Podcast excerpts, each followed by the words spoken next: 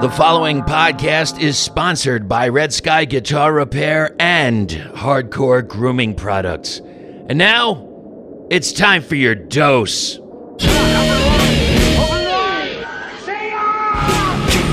Oh God, it's so good. This is the Doom Tomb Daily Dose. My name is Chris. I am your host, and today we are going to go to Poland to get weird. Weird Tales is riff worship driven by narcotic psychosis. Sick compositions and grooves stitched together, riff stabs, tectonic shifting rhythms, hypnotic melodic verses, hazy acid soaked interludes, and psychoactive guitar soloing that eventually congeal into a Sabbath worshiping hoedown. Like a stab between the eyes, the Polish trio will deliver their full length album on September 1st via Interstellar Smoke Records. Second Coming, Second Crucifixion consists of six new tracks, 40 minutes of riff based dance music for psychopaths. Let's hear the fifth track. This is Damned Lovers of the Swampire.